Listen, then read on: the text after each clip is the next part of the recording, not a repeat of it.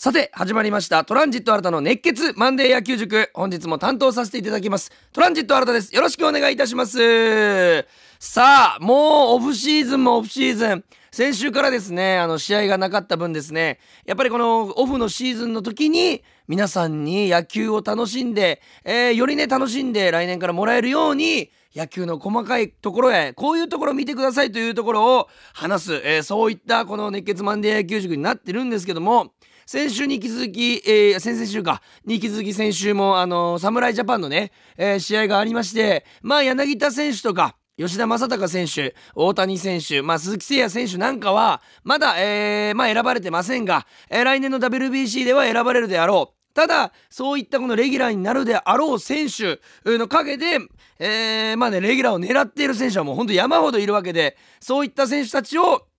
栗山監督が、まあ、見極めてどんな力を持っているのか、えーそういうのを試しながら、えー行う試合、まあ、かなりねオーストラリアにも解消してましたし本当にね見てて日本のトップレベルの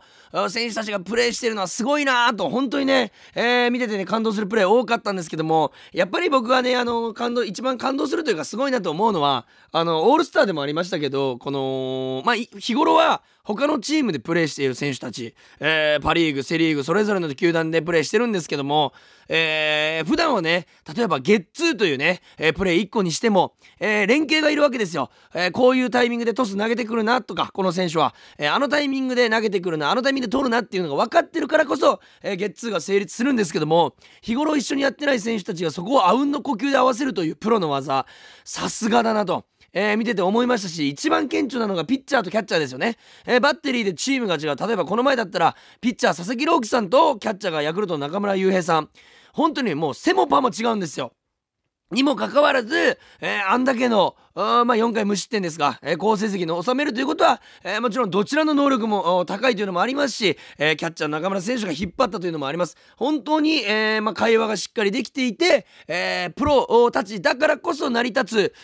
プレーじゃプレーなんじゃないかなというふうに思いながら見ておりました。本当にあの、まあ、サッカーもね、ワールドカップがもう近いですけども、野球も、まあ、ワールドカップ、え来年 WBC がありますんで、そこもね、オフシーズンこの各春季キャンプも来年ははじ、え1月ね2月か始まりますけどもそこから誰が、球団から選ばれていくのかそしてホークスから何人選ばれるのかと。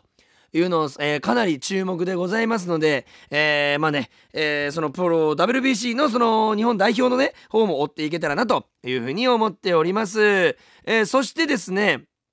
えーメールを今日もいただいております。えートランジット新田さん、こんにちは、こんにちは。えーラジオネームアート部の千春さんよりいただいております。えー宮崎の秋季キャンプも盛り上がり、ホークスは来季に向けて再始動しましたね。えー千賀投手は海外 FA でアメリカに行ってしまうので次世代エースの登場が必ず必要ですと、えーいいですね。この腹痛が痛いの書き方必ず必要。いいですね。本当に必要なんだというのが伝わってきます、えーどのピッチャーが頭角を現してくるのかが楽しみですと。ところで新田さんに質問です。はいはい何ですか？その1新田さんはプロ野球選手を目指して高校大学と野球を続けられていたそうですが実際にプロ野球のプロ志望届を提出したことはおあるのですか？もしそういう経験があるならお話を聞かせてくださいとまず一つ目いただいておりますそうですね僕大学まで15年間野球やっておりましてもちろんプロ目指してやっておりましたからこのプロ志望届えーこれを出すことによって、えー高校球児そして大学野球の選手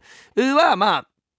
プロに行く道が開けてくると。おそしてまあそこでだ、えー出すことによってドラフトで指名されるか、えーここの話になってくるんですけども答えから言いますと僕は提出したことはありません、えー僕はありません。先輩後輩にはいたんですけど僕はありません。これなぜかと言いますとあのプロ志望届って出すと例えば宗像高校村山新とかえー福岡教育大学村山新というふうにプロ志望届を出した人の名簿がずらっと出るんですね。そこにまあ記念で出す方も中にはいらっしゃるという話は聞いたことあるんですけども僕はそれが出ちゃうとちょっと嫌なのが他のチームのやつらからうわあいつなんで出してんのってちょっと見られるのが正直恥ずかしかったっていうのはあります。これはあのー僕らの高校のチームとかね、えー大学のチームでよく言ってたんですけどおこの選手が出してるんだとかいう話があったのでもし僕の、えーまあ、もちろん自分ね技術にも自信あったんですけども、えあなたが出してんのって思われるのはちょっと恥ずかしくて、え出さなかったと、えそもそもまあねそのプロに行けるかどうかっていうのは自分が一番わかりますから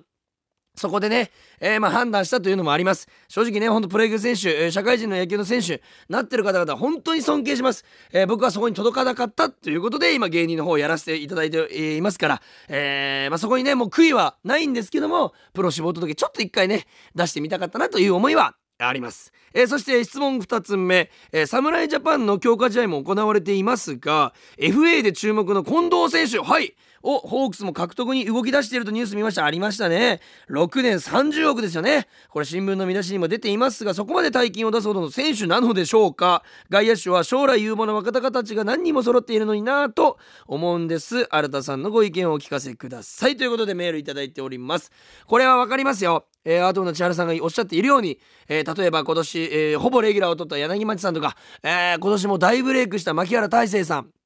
そして柳田さん、中村晃さん、え外野でいうとグラシアルさん、デスパイネさん、これまだいます。そして周東さんいる。そしてまだまだ出てきてない若隆たちがいっぱい、例えば佐藤直樹さんもずっとレギュラー狙っておりますし、本当に谷川原さんもね、外野で勝負しようとしてますし、本当に、えー、2軍にもね、まだ若隆たちがいっぱいいる玉下に。ただそんな中で、えー、まあ、日本ハムで、えー、日本代表にも選ばれている近藤さん、中心選手を取る必要があるのかという意見、とてもわかるんですが、僕はこれはすいません。本当に、えー、最終的に、えー、取るのはホークスですし、いいか悪いかというのはもう、もう正直言えないんですよね。ただ、えー、入ってきたところの、入ってきた時に、えー、ホークスにどういう影響を与えるかというのを解説させていただきます。これね、日本ハムの近藤選手という選手はですね、まあ外野手は外野手なんですけども、サードもキャッチャーも、まあキャッチャーもともとキャッチャーですから、サードもファーストもできるといったところで、まあ、守備というよりは、やっぱりバッティングの選手、えー、コンスタントに3割以上ずっと打ってきた選手。通算打率もあるんじゃないかな3割以上。ちょっとすいません、えー、今ここで分かんないですけどもそれぐらいの打率を残してきた。そして出塁率なんと4割超え5割超えのシーズンもあるんです。これを考えると若手に与える影響って凄まじいんです。そしてベテランを脅かす存在でもある。これどういうことが言えるかというとチームの底上げレベルアップには間違いなくつながるんですねこれ。だから例えば近藤選手のバッティングフォームとか、えー、バッティング練習。えー、バッティングの態度、え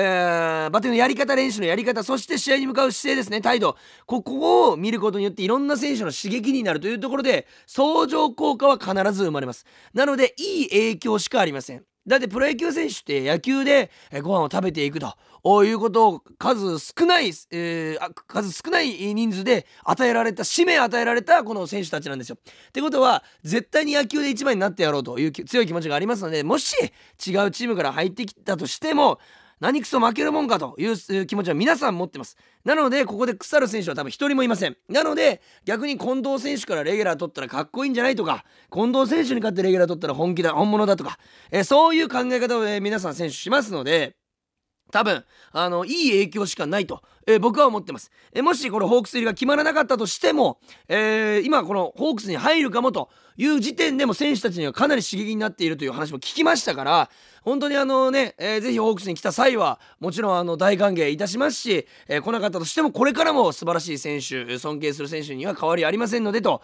いう僕の見方でございます。えー、なので僕の意見は、えー、入ってきた時のメリットはかなりあるよと。いうところをここでは言いたいと思います。アート部の千原さん今日もメールありがとうございました。本当にたくさんの方からメールいただいて嬉しいです、えー、今日はですねちょっとイレギュラー会になりそうですが実はこのホークスのファン感謝祭高宝祭というのが、えー、開かれる予定がねドームであるんですけどもこちらの、えー、ペアあチケット5組様にプレゼントという企画を今やっておりまして、えー、なんとこのキングオブレディオ、えー、のツイッターのアカウントで今募集しておりまして、ハッシュタグ熱血マンデー野球塾、マンデー野球塾で、えー、書いていただいて、ハッシュタグ野球に関して、えー、まあ解説してほしいこと今、えー、絶賛募集しておりまして、その、このね、アカウントに対してメッセージを送ってくれたら、僕がこのね、ラジオの中で解説するかもというふうに書いてあるんですけども、それをね、ちょっとね、解説させていただこうかなと少しできる分はこれこれをね今日やっていこうと思いますんでちなみに応募方法はこのアットマーク RKBRKOR をフォローしていただいて、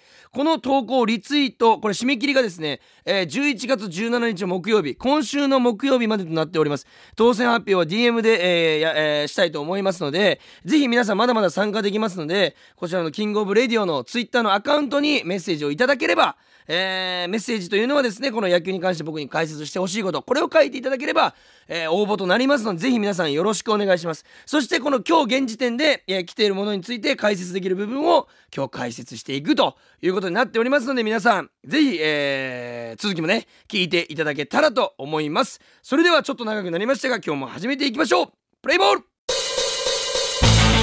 トランジット新たの熱血マンデー野球塾。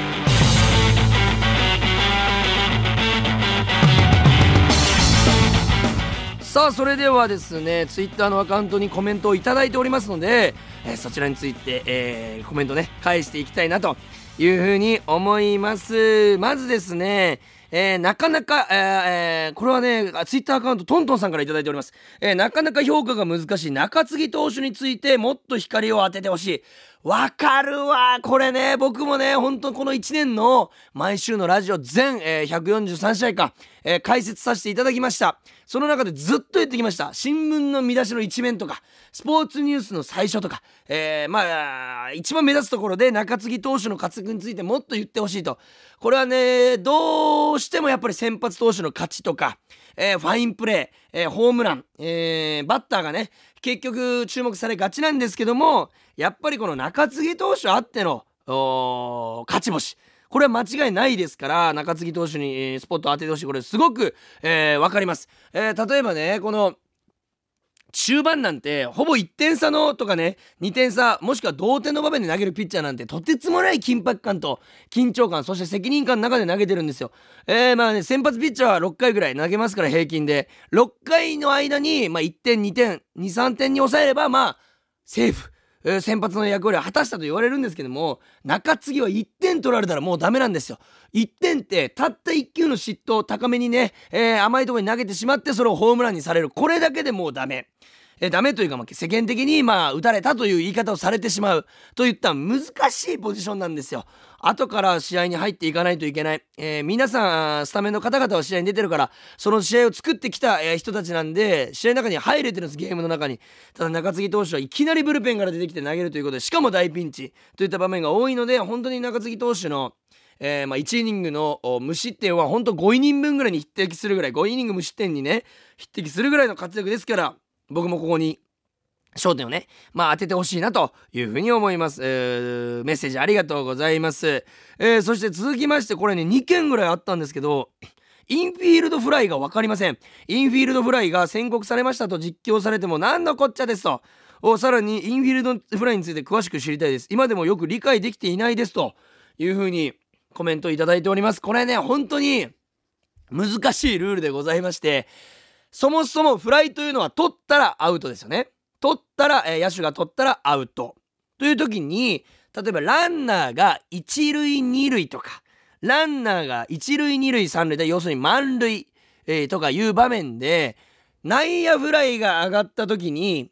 えー、ワンアウトとかノーアウトだったら、えー、ランナーって走れないじゃないですか。フライ取るから。すぐ帰れる位置ぐらいまで出てて、えー、まあ、取ったら戻らないといけないんで、あんま、ランナー走れないんですよ。だから野手はわざとボールを、上がってきたフライのボールを落とせば、これ近くのベースに投げてでもう一個のベースに投げたらゲッツー取れるんですよ。なんで、えー、わざと落とすことによってゲッツーを取る。これを防ぐためにインフィールドフライというものがあるんですね。でインフィールドフライというのはバッターは内野フライ、えー、を打ち上げたあもしくは外野の手前の内野手が取れる範囲のボールを打ち上げた時点で審判があこれはわざと落としてゲッツー取れると思ったらインフィールドフライって宣告するんですよ。そしたらバッターはその時点でアウトです。なのでもう走る必要はないんですね。取っても取らなくてもアウト。野手は取っても取らなくてもアウトなんです。ただ落としたり、え、した時は、えー、ランナーは、えー、戻ってれば走れたり、えまあ取ってもタッチアップはできるです。ただ内野フライなんでホームには間に合わないのでみんなやりませんけども実は打った瞬間に審判がインフィールドフライ。これを宣告すればバッターはアウト。でなぜ宣告するかというとゲッツーを防ぐため。故意にゲッツーを取ることを防ぐため。これがインフィールドフライなんでございますこれなかなか難しいのでぜひ動画でね YouTube でインフィールドフライで調べてもらったら内野に多分ねフライが飛んでると思いますんでランナーが走ってないところをいいことに、えー、守備の人がわざと落としてゲッツを取らないようにというルールでございますちなみにえー、ライナーライナーとかが飛んできて、えー、わざとらしく落とさなければ本当にエラーしたみたいな感じになればゲッツーって成立するんですよ。なんで僕小学校中学校よくその練習もしましたし、えー、と取ろうとしたふりしてあ落としちゃったみたいな顔して、えー、セカンドファースト投げてゲッツーを取ってチェンジにする。これもまあ一つの野球の技ではあるんですけどもあまりにもわざとやりすぎると審判に注意されます。恋落球というルールがありましてあのー、わざと落とした時点で審判の判断でアウトにされると。なのでゲッツーが成立しないということもありますんで、えー、練習する少年諸君たちは、えー、演技力もしっかり高めつつ、えー、頑張ってほしいなというふうに思います。僕の今僕のねこの舞台とかで今このラジオでやってるこの大げさなに見えるような感じってそこから来てるんじゃないかなと思うぐらい、えー、その練習をした記憶があります。なのでわざと、えー、落としてゲッツーを防ぐため、えー、ゲッツーを取るのを防ぐためこれがインフィールドフライでございます。ご理解ご理解というかねまあ分かっていただけたら嬉しいですありがとうございますそしてえー、ギータはなんであんなにかっこいいととシンプルに、えー、質問をいただいております。えー、わかりません ただ本当になんであんなかっこいいそしてなんであんなに打てるんと？ああいう声止まんないっすよね、本当に。野球もできて背も高くて体格も良くて、人やでしかも人当たりも良くてキャラも良くて、そしてかっこいいと。本当に神は2物も3物も4物も5物も6物も7物も与えるんだなというふうに思うような選手でございますよね。これ分かります？コメントありがとうございます、えー、そしてですね、えー、盗塁についての準備についてえー、詳しく解説をお願いしますといただいております。これですね僕のラジオよく聞いてくださってるというふうに思うんですけどもあの盗塁、えー、このね1年間の解説の中であの盗塁すごいんですよ。普通の盗塁じゃないんです。なんでか分かりますかという、ね、投げか投げかけをね皆さんにしたこともあるんですけどもその時に言ったのが初球でランナーに出て初球で走るってすごく準備がしっかりしてないとやれないことという説明解説をさせていただいたことがあるんですけどもこれね盗塁ってまず、えー、ピッチャーが投げて一塁からセカンドもしくはセカンドからサードに走るそしてキャッチャーがその人にタ、えー、キャッチャーが投げたボールでタッチされる前にベースについておけばセーフというルールなんですけども、まあ、塁を、ね、文字通り盗むと。言ったようにインプレーの中だったらいつ走ってもいいというルールがございますんで、えー、隙をついて走る。この盗塁にまず必要不可欠なのがスタートの良さですね。ピッチャーがホームに投げると投げ始めた瞬間にスタートを切ること。そしてリードの大きさ。リードの大きさがとても大事なんですね。ちっちゃいリード。じゃあいくら足速くても、えーえー、盗塁はアウトになってしまう。そしていろいろな情報を頭に入れること。これはピッチャーの、えー、セットポジションからホームに投げるスピードが速いのか遅いのかもしくは今から変化球このカウントだと変化球投げやすいのか、えー、ストレート投げやすいのかもしくはキャッチャーの肩が強いのか弱いのか、えー、そして土は硬いのかやばいのか人工芝なのか土なのか。そしてえー、盗塁というのはラストセカンドベースにとかサードベーススライディングするんですけどそのスライディングが自分が得意なのか不得意なのかといったようなあまたある情報を全て頭に入れてこの1球というところで走らないといけない。それを1球で決めるというところに凄さがあるんですね。それをぜひじゃあ前次回かその次ぐらいにちょっとたっぷりもっとね話したいと思いますんで、えー、そういった要素があるということだけまず頭に入れていただいてそして次のラジオその、ま、もしくはその次のラジオで聞いてもらったら、えー、答え言いますんでぜひ皆さんえー、聞いていただきたい。えー、そしてね、あの、こちらのツイッターのアカウントに、えー、まあ、えー、コメントいただいた方もですね、ぜひ、ラジオ聞いていただけたらというふうに思います。いいですね。こうやってこの皆さんの、えー、コメントに対して解説していくというのは、えー、僕も、えー、皆さんが何に興味があるかを知りたいですし、その興味について解説できたら一番、えいいですので、え本当にこのような機会をいただけてね、え嬉しいです。皆さんね、コメントありがとうございます。そして、1回した人もまだしてない人もまだまだコメントできます。応募していただきたい。17日木曜日、えー、までとなっておりますんで、えー、ぜひ、えー、Twitter のアカウントで、えー、 King of Radio と調べていただきましたら、えー、そこから出てく、えー、サイトが飛んできまして、えー、今日でいう2日前ぐらいに、えー、されたツイートですのでそちら遡っていただければ見れます、えー、高放祭のペアチケットを抽選で5組様に今プレゼントするという企画をやっております。応募方法はこちらの Twitter キンアカウント King of Radio の Twitter アカウントをフォローしていただきまして投稿をリツイートしていただければ、えー、応募となります、えー、当選発表は DM で行いますので、えー、そのねあの応募の条件としまして野球に関して解説してほしいことを書いていただくと。すると当選確率がアップいたしますので皆さんコメント欄にぜひぜひコメントよろしくお願いします。そしてこのように解説していけたらなというふうに思います。皆さんたくさんのご応募お待ちしております。さあえー、まあこのね、応募、まあ、当選するかどうかというのも楽しみですし、皆さんからどんなコメントが来るのかというのも楽しみ。そして、えー、今日聞かれたトールについて次回、えー、そしてその次から、えー、しっかり喋れるのも楽しみです、えー、皆さんオフシーズンのね野球の楽しみ方それぞれあると思います。YouTube でファインプレー集見たりとかホームラン集見たりとか、え、キャンプ情報を仕入れたりとかいろんな WBC のね自分であの打順作ってみたりとか来年のチームのホークスの構想をしてみたりいろんな、え、楽しみ方あります。のでぜひ皆さんその楽しみの一つにこの熱血マンデー野球塾していただけたら嬉しいです。今日も聞いていただいてありがとうございました。皆さん、え、この番組はですね、え、メールをさらに募集しております。メールアドレスは kor.rkbr.jp kor.rkbr.jp となっておりますのでぜひ皆さん、えー、コメントをよろしくお願いいたします。皆さんからのメールフリーメールもお待ちしております。それではオフシーズン一緒に、えー、楽しんでいきましょう。今日も聞いてくださりありがとうございました。ゲームセット